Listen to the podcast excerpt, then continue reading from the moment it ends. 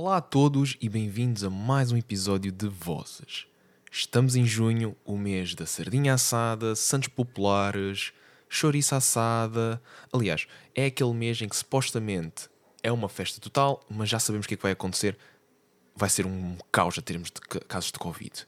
E este vai ser um episódio diferente. Vai ser um episódio diferente porque Acho que pela primeira vez em dois anos não consegui arranjar uma voz, é verdade. Este mês eu não vou estar a conversar com ninguém, então pensei, por que não ser eu a voz? E agora vocês vão estar a pensar, ah, mas ninguém quer saber disso. Quem te ouve são pessoas que te conhecem, certo? Não está errado, mas ao mesmo tempo, por que não? Estou no direito também de ser a voz do meu próprio programa. E o que é que eu queria falar neste episódio? Hum, Aliás, este episódio até, inclusive, aviso já, poderá ser bem mais curto que os outros, por várias razões, nomeadamente, não sei se uma pessoa consegue estar uma hora inteira a falar, não tenho esse tipo de, de estaleca, mas, mas posso tentar, atenção, uma pessoa pode sempre tentar. E o que é que eu pensei falar neste episódio? Uh, acho que acima de tudo pensei em falar um pouco sobre mim, lá está, fazer a mítica pergunta de quem és tu, sem me apresentar, se bem que já toda a gente sabe quem é que eu sou, pelo menos aqueles que ouvem este episódio, e este, este podcast, e ao mesmo tempo falar um pouco sobre pronto, o que é que me trouxe aqui, falar um pouco também do porquê deste conceito. Lá está. Acho que nunca, nunca cheguei a fazer algo mesmo grande em termos de explicar o que é que é este podcast, o que é que eu faço. Ou seja, sempre deixei um bocado ali a navegar na maionese. Então decidi, olha, vamos aproveitar e vamos fazer isso, este episódio. Então, Primeira pergunta de todas: quem é que eu sou? Se eu for a fazer esta pergunta a mim próprio, que já o fiz, e já me o fizeram, inclusive, uh, fizeram-me esta pergunta no Zé dos Bois. Uh, quem não é de Lisboa, uh, é isto, aquilo é um, um sítiozinho no bairro Alto que tem concertos, exposições, é muito, muito fixe. Um, fizeram-me esta pergunta, estava a falar sobre o facto de eu fazer um podcast e, e fiz essa pergunta, lá está, disse que essa era a minha pergunta-chave, a minha espécie de o que é que dizem os teus olhos. E, um, e a pessoa disse: ah, Isso é muito interessante, então quem é que és tu? E eu fiquei a pensar: hum, Nunca ponderei eu fazer parte do outro lado da pergunta. Ou seja, uma coisa é eu fazer a pergunta, outra coisa é perguntarem-me. Então acho que faz todo o sentido eu próprio responder essa pergunta, que, para todos os efeitos, é a minha pergunta. Então eu fiquei a pensar: quem é que eu sou? E é um grande desafio, verdade seja dita. Eu sei que toda a gente diz: Ei pá, realmente, quem é que eu sou? Uh, o que é que eu faço? Mas é, efetivamente, é uma boa pergunta. É uma pergunta muito, muito boa. Não querendo, claro, vangloriar-me a mim próprio nem nada. Mas é questão de deixar uma pessoa a pensar. E eu fiquei a pensar: quem é que eu sou? Acima de tudo, sou uma pessoa simples. Isso é certo. Ou pelo menos eu acho que sou. Eu, nunca sei, porque lá está, depende sempre daquilo que, que, nós vemos de nós próprios. Eu vejo-me a mim como uma pessoa simples, mas calhar as pessoas que estão do outro lado olham para mim e veem outra coisa completamente diferente. Pode acontecer, não está em causa, é verdade. Mas ao mesmo tempo, eu acho que sou uma pessoa simples, mas que gosta do complexo. E aqui entro no, na área do paradoxo. Isto porquê? Porque eu sempre gostei das coisas mais simples da vida. Não, não, nunca fui gajo de, de dizer que tenho isto, tenho aquilo, que é para criar uma coisa grande, eh, uma casa, um carro. Eu tenho 25 anos e estar a falar em casa e carro é completamente impossível de acontecer. Enfim. Uh, mas uh, nunca gostei de ser aquela pessoa de Eia, não, mas eu tenho uma t-shirt da Gucci, tenho umas calças da Levi's e não sei o quê, só compro ténis assim, assado, coisa. Não. Compro a minha roupa na Zara. Quando não posso, vou à Bershka. Não tenho problemas nenhum em admitir.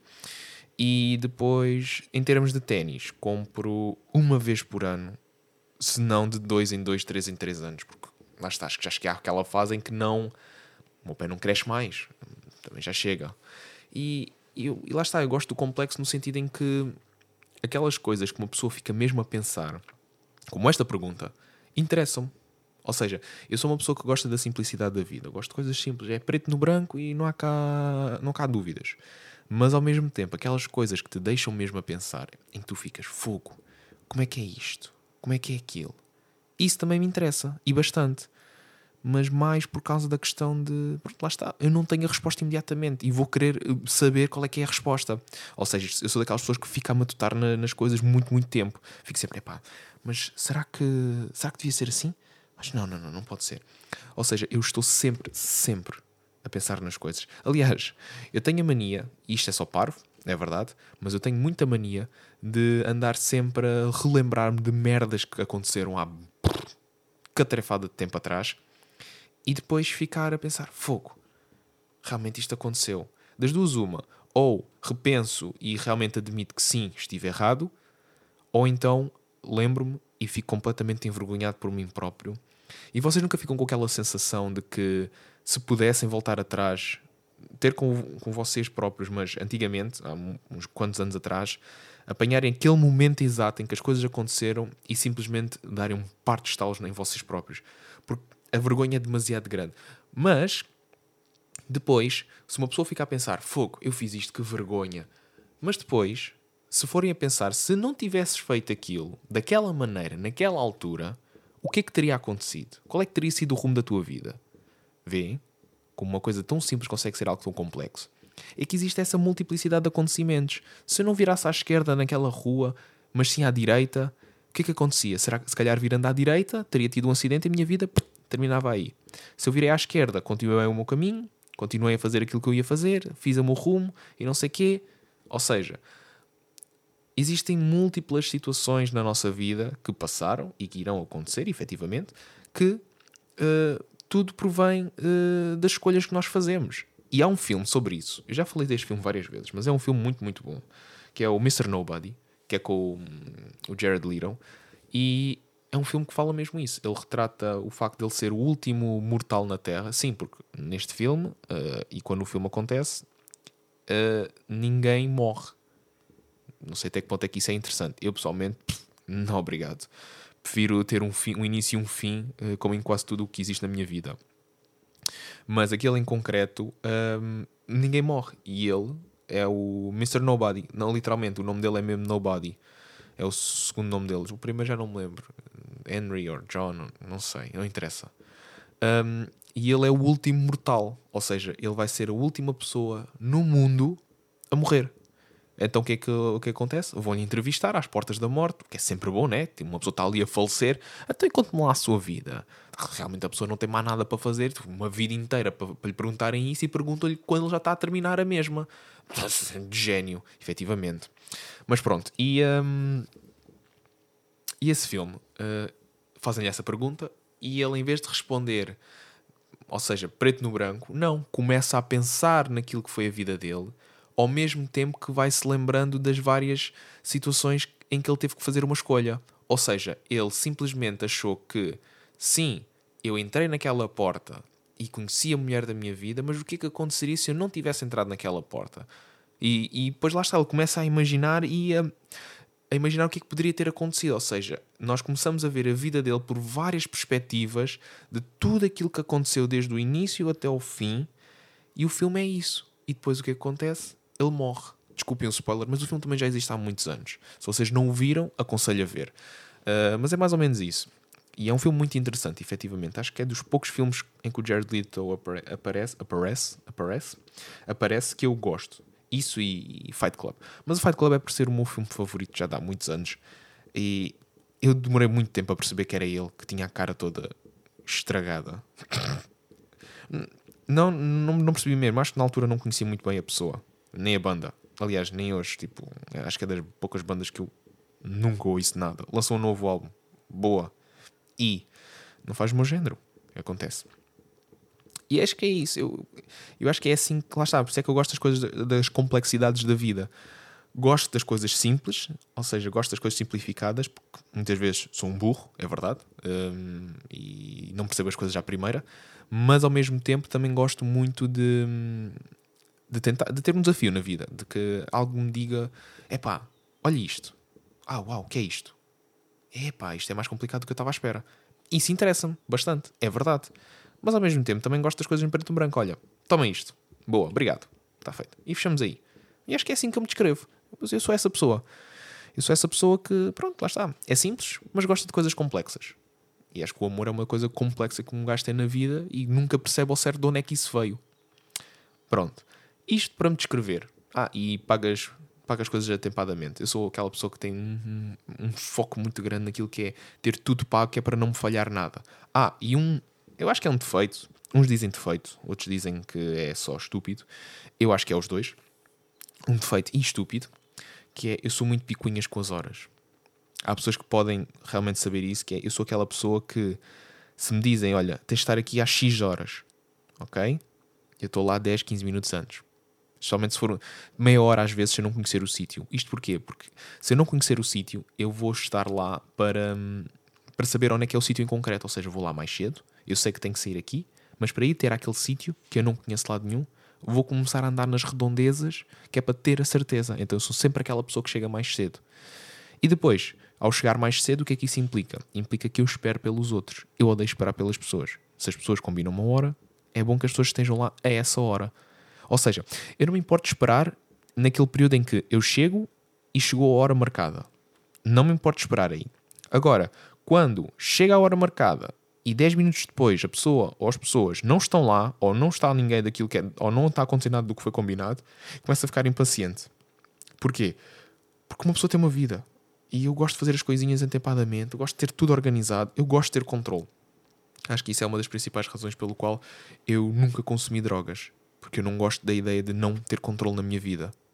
Portanto, e eu gosto de ter ali tudo organizadinho. é uma. Epá, é doentio. É doentio. É, eu sei. Mas eu sou assim. E acho que isso descreve-me de uma melhor maneira. Agora, uh, apresentações à parte. O que é que é este podcast? Hum. Vocês já devem ter percebido. Acima de tudo, sou eu conversar com pessoas.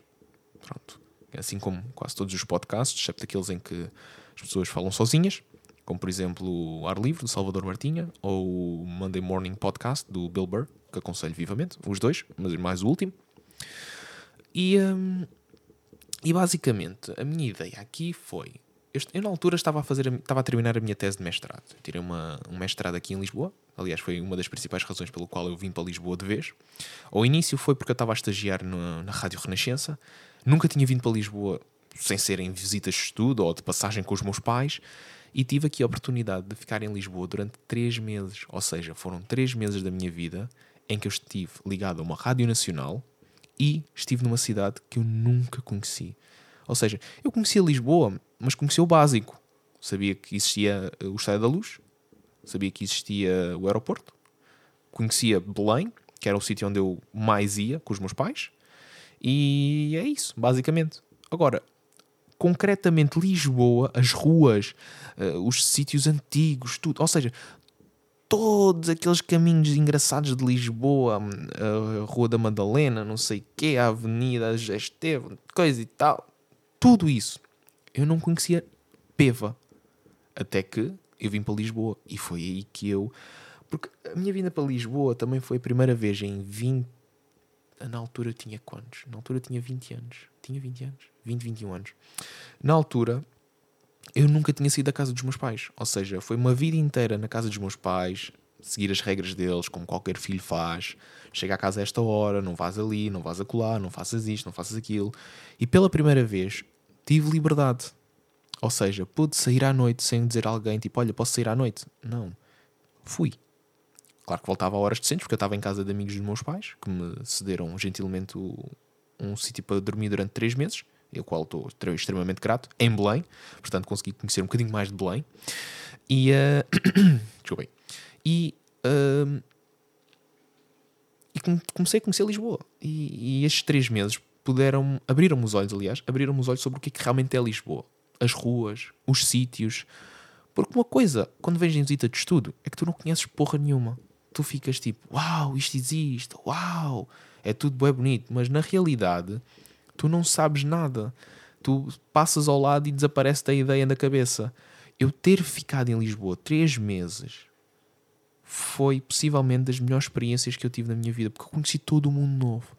Porque quando tu vens do Algarve, isto na altura o Algarve para questões culturais ou, ou para eventos ou para alguma coisa que seja, era muito complicado. Se quisesses ir ao teatro, tinhas que ir a Faro obrigatoriamente, porque era o único sítio com teatros. A minha cidade nunca teve nada. Havia espetáculos, mas lá está.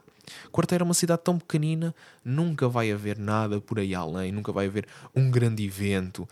Aliás, o único grande evento que eu lembro-me de acontecer são concertos do Tony Carreira no final do calçadão de quarteira.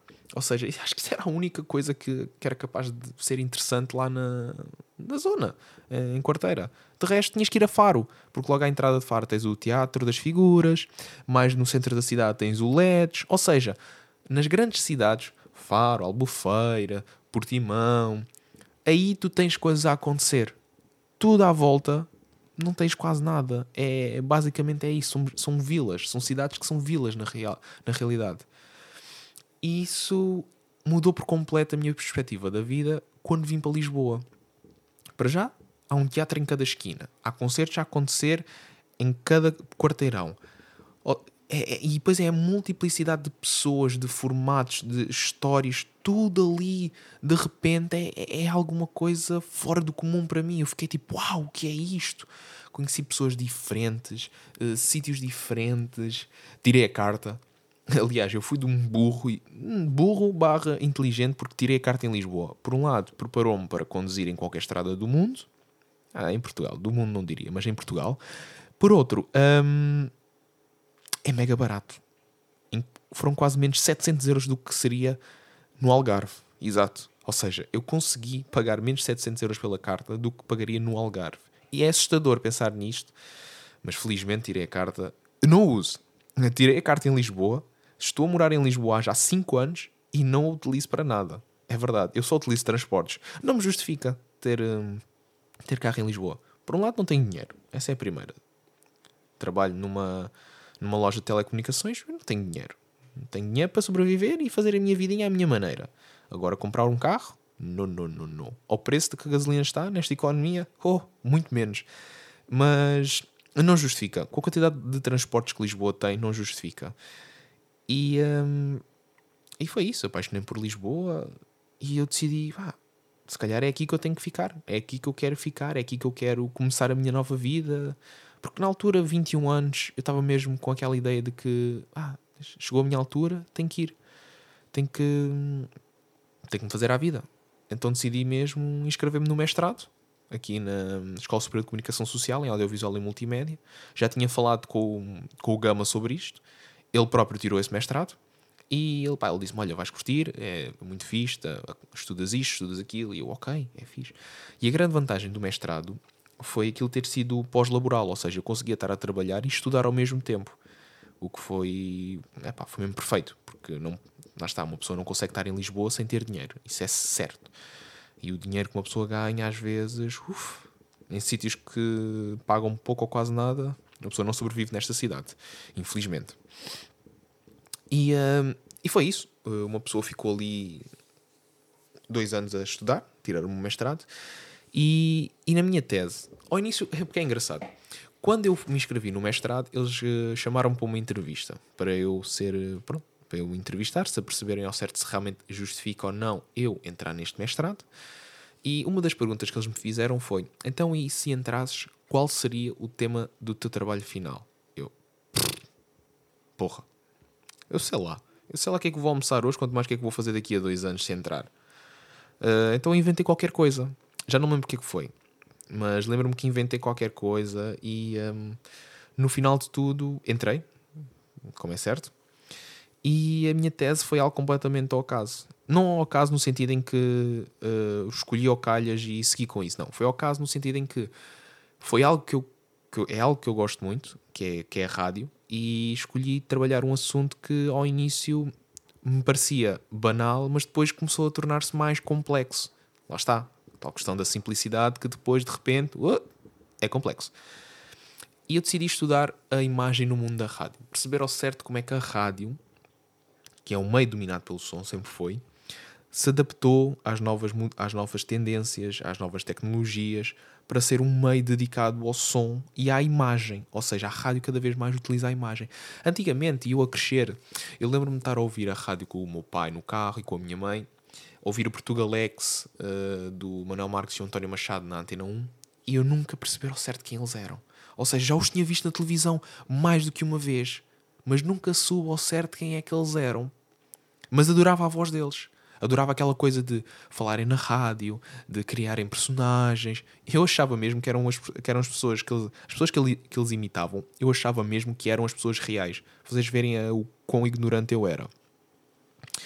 E, uh, e nisto eu comecei a perceber que aquilo interessava-me, perceber isso ao certo. Então eu decidi, pá, como é que isto aconteceu? Falei com, o meu, com a pessoa que eu escolhi como, como orientador. Perguntei-lhe: olha, esta é a minha ideia. Fazer um documentário sobre a rádio com foco na imagem. Porque uma das, um dos critérios para fazer uma tese no meu curso, e faz todo o sentido, claro, é tu fazeres uma tese que seja hum, ligada ao teu curso. Ora, o meu curso é audiovisual e multimédia. Onde é que a rádio enquadra aí? Absolutamente lado nenhum. Até que eu faça um documentário. É audiovisual. Fala sobre a imagem. Multimédia fala sobre a rádio. É a comunicação social. Ou seja, consegui conjugar ali esta, esta questão, então consegui fazer a minha tese. E foi isso que eu, que eu trabalhei. E ao conversar com as pessoas que entrevistei, entre elas algumas conhecidas, um, eu estou a estalar os dedos. Quem me conhece sabe que eu estou sempre a estalar os dedos. Então peço desculpa se vocês estão a ouvir isto, mas eu tenho que estar sempre a fazer isto. É um tique que eu tenho. Ai, foi alívio. E, um, e ao terminar a tese, eu comecei a pensar, porque um dos livros que eu li uh, foi, so, foi de um senhor chamado Ribeiro, que é pai de uma atriz muito famosa, que eu agora não me estou a lembrar.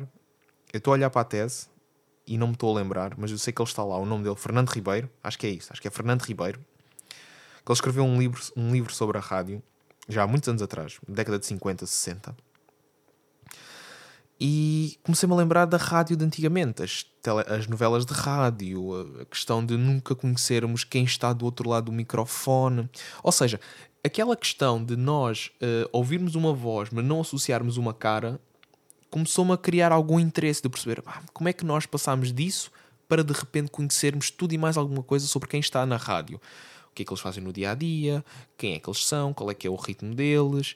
E tudo isso começou a, a desaparecer para focar-me no antigamente. Ou seja, antigamente a rádio era isto.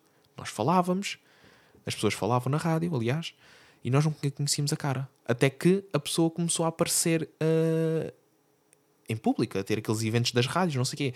E a primeira pessoa que teve esse evento foi. Um... Estou-me a tentar lembrar do nome dele. E eu vejo uma publicidade dele a todo o tempo. António Sala foi António Sala com o seu programa na Renascença. Foi a primeira pessoa a sair do estúdio a fazer o programa. E houve muitas pessoas a dizer: Ah, esta que é a sua cara. Ah, eu não lhe associava essa cara a esse, essa voz. Ou seja, começou-se a criar esta coisa de caras, vozes. E eu pensei: pá, então e se eu fizesse um programa onde eu entrevistava pessoas, mas eu nunca dava a conhecer a sua identidade? Ou seja, éramos só vozes não havia caras. O intuito era quem está a ouvir conhecer a voz. E se conhecesse, pá, dizer: Olha, é esta pessoa, boa, não é esta pessoa, ah, conseguiste, tentaste. E, e depois pensei: pá, sim, realmente isso é interessante. Isto para mim, claro. Entrevistar. Mas claro, o mais complicado nisto é eu conseguir conversar com a pessoa sem nunca dizer o nome dela, dele ou dela. Que às vezes é complicado. E sai-me. Aliás, vocês não ouvem, mas eu às vezes há certos episódios em que eu edito mais do que uma vez eu a dizer o nome da pessoa. Ou vice-versa, às vezes são, as, são os próprios convidados que dizem o seu nome e eu edito sem problema. Mas é que eu não devia fazer esse erro, mas eu faço. E um, eu pensei, pá, seria interessante fazer um programa assim, porque efetivamente não é algo que exista muito.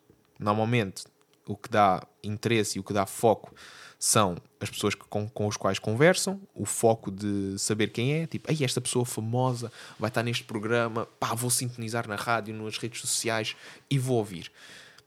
No meu caso, não. No meu caso é exatamente o contrário. Eu quero é focar na voz da pessoa, sem dar qualquer tipo de contexto sobre com quem é que eu estou a falar. Se conseguirem descobrir quem é, boa. Se não descobrirem, não há problema. Eu depois eventualmente vou dizer, passado um tempo, e é o que faço hoje. Então eu decidi avançar com isso. Ah, falei com pessoas, todos disseram: pá, não, realmente é uma boa ideia, é uma ideia interessante, mas isso em termos de marketing não te vai ajudar em nada. E efetivamente é verdade. Porque a questão de não ter uma cara, nem minha, nem a dos convidados, as pessoas não vão ter aquele interesse de ouvir porque é aquela pessoa. Tipo, ei, este cantor ou este artista que eu gosto muito, vou ouvir. Não, não é isso que acontece. As pessoas com quem é que ele está a falar? Tá, eu dou uma descrição, dou, mas ao mesmo tempo não deixo nada hum, que possa indicar com quem é que eu estou a falar. Se as pessoas descobrirem, boa, se não descobrirem, ups. Até há bem pouco tempo, porque isto no início, claro, porque agora, uh, desde o começo de, desta terceira temporada, que tenho feito pequenos certos.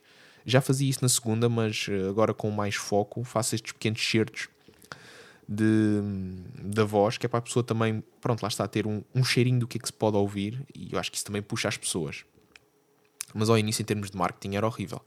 Eu não sabia mesmo nada do que é que eu estava. Lá está, eu comecei isto do zero. Isto foi mesmo um desafio total e é engraçado porque uh, o meu objetivo seria começar isto em janeiro de 2020. Eu terminei a tese em dezembro de 2019, terminei o mestrado, fiz a defesa, tudo. E foi a partir de, de janeiro de 2020 que eu disse: os episódios vão começar a sair nesta altura. 2020 vai ser o ano em que eu vou explodir. Eu vou conseguir chegar onde eu quero.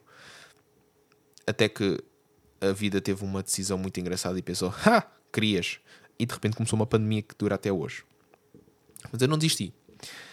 E felizmente os primeiros episódios eu já os tinha gravado em 2019, ou seja, já os tinha gravado antes de, da pandemia. Portanto, isso permitiu-me também conhecer algumas pessoas. E no outro dia estive a ouvir o, primeiro episódio do, deste podcast e há uma grande diferença de qualidade, é verdade. E ainda continuo a utilizar os mesmos meios. Ainda tenho o mesmo gravador, tudo, excepto aqui em casa. Aqui em casa é que efetivamente consegui arranjar uma coisinha melhor. Uh, obrigado ao meu trabalho por me sustentar este, estes, estes vícios, vá. E um, e foi, uh, e foi interessante ouvir como é que eu fazia as. Para já, eu lembro-me perfeitamente que nesse primeiro episódio estava a entrevistar o Hélio Moraes, o baterista dos Linda Martini do, dos Paus, e eu estava completamente nervoso. Para já, ele sempre foi uma pessoa que eu idolatrei durante anos e ainda hoje é das minhas bandas favoritas, os Linda Martini, tem todos os álbuns. Um, e ter entrevistado o Hélio Moraes como primeiro convidado, eu estava mega nervoso. Estava lá no estúdio dele uh, a house e um, pá, estava nervoso, estava, não, não vou mentir, eu estava a tremer das pernas uh, enquanto falava com ele e eu lembro-me, eu tinha já uma série de perguntas que lhe queria fazer, mas depois acabei por falarmos sobre gelados e sobre concertos e tudo mais. Ou seja, e é isso que eu gosto. Eu gosto é quando nós estamos a falar uma coisa com uma pessoa e a conversa começa a disparatar para todos os lados, menos para aquele que supostamente devia ser. E isso é interessante, porque lá está, tu consegues abrir vários caminhos de conversa e consegues desbloquear a pessoa. Porque uma das coisas que eu tenho sentido nesta minha odisseia, direi eu, de, de fazer podcast, é que hum, nem tudo é linear. E há pessoas que são muito mais complicadas de desbloquear, em que tu ficas mesmo, hum, esta pessoa não está a falar muito, eu não vou conseguir alguma coisa daqui, porque há muito aquela coisa de sim, não, sim, não, sim, não. É de género. Gostas de batatas? Gosto. E que tipo de batatas é que tu gostas? Gosto. Então aí tu ficas um bocado, esta pessoa não está com interesse nenhum em estar aqui e está a querer despachar a conversa, ou então as perguntas não lhe estão a, a, a permitir a abertura necessária para a conversa ser mais fluida. E isso é uma coisa que eu já senti também, que foi. Um, eu ler as perguntas, quando eu, quando eu próprio estou nervoso e sinto que as pessoas não estão uh, viradas para aí, para a conversa ou para aquele tipo de pergunta que eu estou a fazer, eu sinto-me desconfortável e ao mesmo tempo sinto-me pressionado a querer fazer as perguntas que já tenho preparadas. Ou seja, o que acontece muitas vezes? Há episódios, e vocês de certeza absoluta que já repararam nisso, há episódios em que de repente a conversa é super fluida, uma pessoa pega naquilo que está a ser dito, muito raramente pega nos apontamentos, o próprio tom de voz nota-se que é mais lançado, não tem qualquer tipo de. Mas, e repare, pessoa X, você acha que de acordo com aquilo que foi estabelecido. Ou seja, não é aquela questão de uma pessoa hum, ler uma pergunta, ela diz: Gosto de batatas. A sério? Olha, também gosto muito de batatas. E eu lembro-me que no teu último álbum tu falaste disso, de gostares de batatas. Como é, qual é o tipo, teu tipo de batata favorita? Acho que toda a gente precisa de saber. Começar a criar aquela. Hum, intimidade com a pessoa. Não estou a dizer que vão ser todos os meus melhores amigos no final disto, claro que não, né? Mas pelo menos uma pessoa vai falando, ou seja, vamos desbloqueando a conversa. Agora, depois há certos episódios em que uma pessoa fica um bocado, hum, tu não queres isto, já estou a perceber. E claro, quem se lixa sou eu, porque depois os episódios parecem super monótonos. E há um episódio em concreto que foi com a, foi com a Joana Gama na, na primeira temporada que foi possivelmente o episódio mais um, difícil para mim. Para já, porque pronto, a Joana, uma pessoa incrível, cinco estrelas mesmo, mas ao mesmo tempo eu não estava minimamente preparado. As perguntas que eu fiz eram super básicas e ela própria no final disse-me. Felizmente, a Joana teve a amabilidade de me, de me dizer aquilo que ela tinha achado e eu levei essas, essa, aquilo que ela disse não a mal, mas a bem, porque Parecendo que não, qualquer tipo de, de incentivo ou de comentário, seja ele negativo ou positivo, ajuda-nos bastante a perceber ao certo onde é que nós estamos bem, onde é que nós estamos errados. Porque eu não vou continuar uma, a fazer uma coisa, a achar que, yeah, sou maior, estou a fazer isto bada bem, e de repente não é bem assim. E por isso é que eu ouço todos os meus episódios de volta. Porque eu quero perceber ao certo um, o que é que está bem e o que é que está mal. Porque, por exemplo, eu vou agora aqui, só, só buscar aqui um, um cadernozinho que é o meu cadernozinho pessoal. Eu tenho aqui uns apontamentos. Merda, está ao contrário. Tenho aqui uns apontamentozinhos do. do meu último. de uma das minhas últimas gravações. Em que eu digo mesmo o que é que está bem, o que é que está mal nesse episódio que eu já fazia antes, eu achava que não fazia, mas ao mesmo tempo continuo a fazer. Ora então, desacelerar nos episódios. Ou seja, eu sou uma pessoa que quando começa a falar eu começo a falar demasiado rápido e depois acabo por comer palavras porque eu nunca sei o que é que estou a dizer. Aqui correu bem.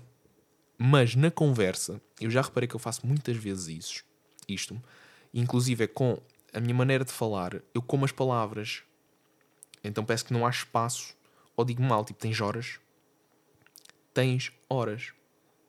Aí tudo bem. Às vezes digo, então aí tens horas, o é T-N-Z-H-O-R-A-S. Ah, tens horas. É uma palavra só. Não há cá. Tens horas? Não é. Tens horas. Ou seja, é tudo seguida.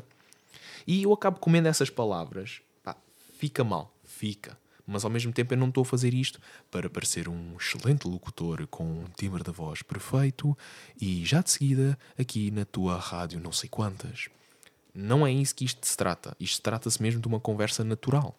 Uma pessoa vai falando, é barulhos de fundo, é pessoas a falarem, é silêncios constrangedores, é palavrões ocasionais. Ou seja, não há cá aquela treta de Olá, bem-vindos, estamos aqui em direto com a pessoa X. Olá, pessoa X, muito obrigado por esta conversa. Ou seja, mas isto é um problema meu que é uh, o acelerar muito na conversa. Claro que depois uma pessoa acaba por queimar tempo e depois não sabe o que é que anda a fazer, mas pronto. Isto é um problema meu e eu já identifiquei isto várias vezes, mas continuo a fazer. Claro que eu não quero, mas continuo a fazer. Outro, parece que estou com pressa começa a comer. Lá está, aquilo que eu estava a dizer. Dizer menos, lá está. O que acabei de dizer. Ou seja, é uma das minhas maiores bengalas, é o lá está. É, a pessoa diz-me qualquer coisa, eu lá está. Mas lá está o quê? Não está nada. O, que é que eu, o que é que eu estou a ver? Não, não, não está nada. Lá está, lá está o quê? É isso? É o tipo? Epá, mas é muita bengala. Estas bengalas, se calhar para vocês, são chatas, porque vocês estão sempre a ouvir-me dizer lá está, lá está, lá está, lá está. Mas não devia ser assim. Eu não devia dizer estas bengalas com tanta frequência. Uma coisa é de vez em quando. Tudo bem. Outra coisa é constantemente. Parece que não tenho mais nada para dizer. Uma pergunta? Lá está. Uma resposta? Lá está. Mas lá está o quê? Não estou a ver nada. Eu é que acho que estou a ver. Que está errado. Pronto. E, uh, e claro, a questão de polarizar a conversa. Eu tenho muito esse defeito também, que é de vez em quando puxar a conversa para aquilo que eu quero falar. porque às vezes tenho medo de pegar no assunto da pessoa e eu não perceber peva. Não há nada de mal nisso. Não há nada de mal nisso. E eu até gosto às vezes quando os convidados me corrigem. Gosto. Acho que faz todo o sentido ser corrigido por eles. Porque eu estou a conversar com eles. Eles é que são o convidado. O foco está neles. Se eu disser alguma coisa errado, é mais do que certo que eles têm que me corrigir para que essa informação não seja passada de forma errada. Pronto. Gosto disso. Nada contra. Hum. hum. Estava só aqui, agora de repente perdi-me um bocadinho porque estava aqui a ler. É, foi sem querer este momento. E uh, basicamente é isso. Lá está. e, um, ah, e ouvir o episódio, percebi onde é que estava bem, onde é que estava mal, o que é que estava bem, o que é que estava mal. Mas isso nunca me deixou de querer fazer isto. Ou seja, um dos, uma das principais razões pelo qual eu estou a fazer isto é porque eu quero chegar um dia a uma rádio nacional. Quero poder alcançar algo. E eu sei que para isso tenho que trabalhar. Tenho que trabalhar muito. E eu não paro enquanto não chegar lá. Pode custar, pode demorar, mas eu vou continuar a tentar. Felizmente, uh, tive a sorte do ano passado uh, ter entrado numa rádio comunitária e hoje estou a fazer um programa lá uh, de conversas, que é o Sintra em Foco. Eu partilho sempre no meu Facebook, portanto, se são meus amigos íntimos no Facebook, podem ir lá ouvir. Mas aquilo sempre foi. E aquilo dá-me um gozo descomunal, porque é uma rádio que está a começar. Que, pronto, lá está. Possivelmente sou a pessoa que tem mais experiência no meio lá dentro, mas lá está, isso não quer dizer que sou o supra-sumo daquilo, longe disso. Todos nós trabalhamos para o mesmo fim, eu apenas ajudo mais no que consigo. E, uh, e de resto eu sinto que aquilo é um projeto muito interessante, fazer o programa, uh, conhecer as pessoas que estão a ajudar, uh, a comunidade que, ao qual faz, da qual fazemos parte, tudo isso epá, é muito interessante e é mega bom. E eu sinto mesmo que isso ajuda bastante uh, a mim, para eu desenvolver as minhas uh, capacidades radiofónicas, de conversar em microfones, porque aquilo faz uma coisa. O programa que eu apresento, aquilo é, é gravado, é em tanto na emissão online como também no Facebook, com imagem. E uma das coisas que eu reparei nos programas que eu tenho feito é, quando estou a falar, eu começo a dar saltinhos. Começo a levantar-me. Não sei, se calhar é para a voz sair com mais intensidade, mas eu dou saltinhos. Estou a ler o meu guião, mas depois começo a dar saltinhos. A pessoa se calhar está a olhar para mim e está a pensar, este gajo é maluco? Que ele está a dar saltinhos para quê? Vai a algum lado? Algum coelho? Tem orelhas grandes, mas não tanto. E são estes pequenos pormenorzinhos em mim que eu vou descobrindo que eu acho interessante. Claro que os quero melhorar, claro que eu não quero fazer isso, claro que eu quero sempre dar o meu melhor, garantir que faço o meu melhor, e, e claro que quero garantir que vocês também gostam daquilo que eu vos entrego. Eu sei que às vezes é complicado porque grande parte dos meus ouvintes são os meus amigos. Um, o qual agradeço e tenho muito amor por todos eles. E eu sempre disse: pá, alguma coisa que vocês ouçam e não gostam, ou, ou acharam que está mal, ou que eu poderia melhorar, ah, digam. Nunca tive esse problema de, de pedir ajuda. E há uma pessoa que ouve todos os meus episódios, que é, que é Brotas. E ela sempre foi a primeira pessoa a comentar o episódio, tipo, eu gostei muito, eu gostei disto, ei, isto foi incrível. Pá, uma joia de miúda. E eu tenho mesmo muito amor por ela.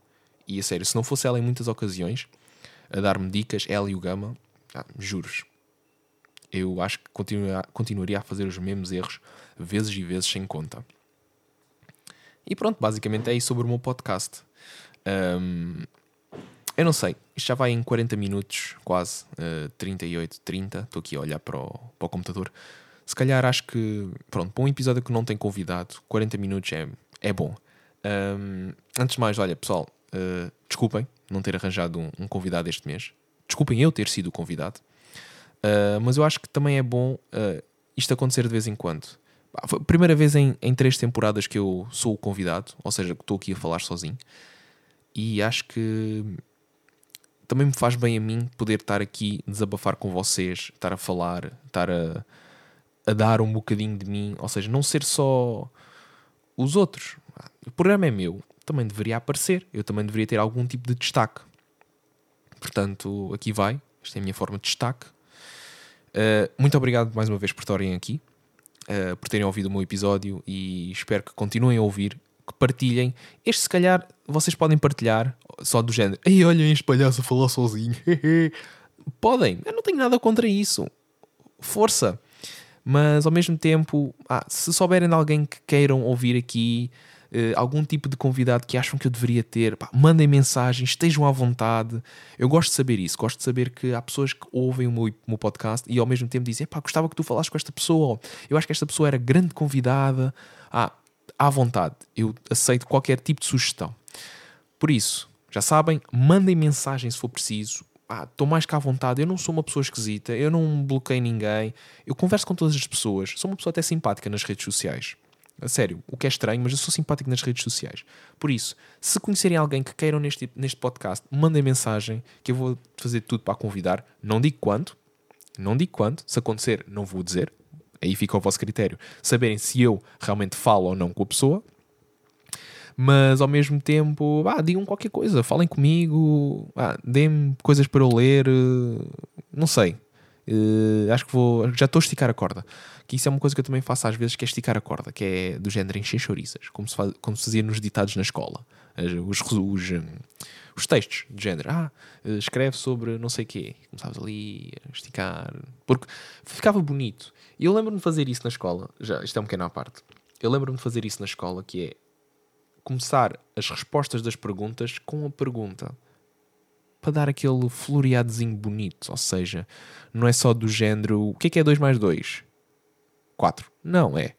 De acordo com a questão 2 mais 2, pressupõe-se que somando ambos os números irá dar um resultado de 4, que é possivelmente identificável como sendo o dobro de 2.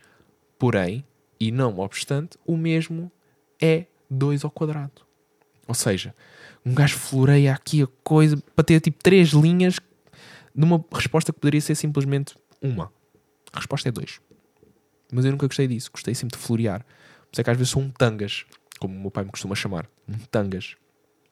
Bom, pessoal, olhem, muito obrigado por terem estado aqui. Uh, aproveitem os Santos, com cuidado, claro, uh, por favor. Uh, eu já, já comi a primeira sardinha do ano. Estava ok. Acho que dou um, um 6 em 10.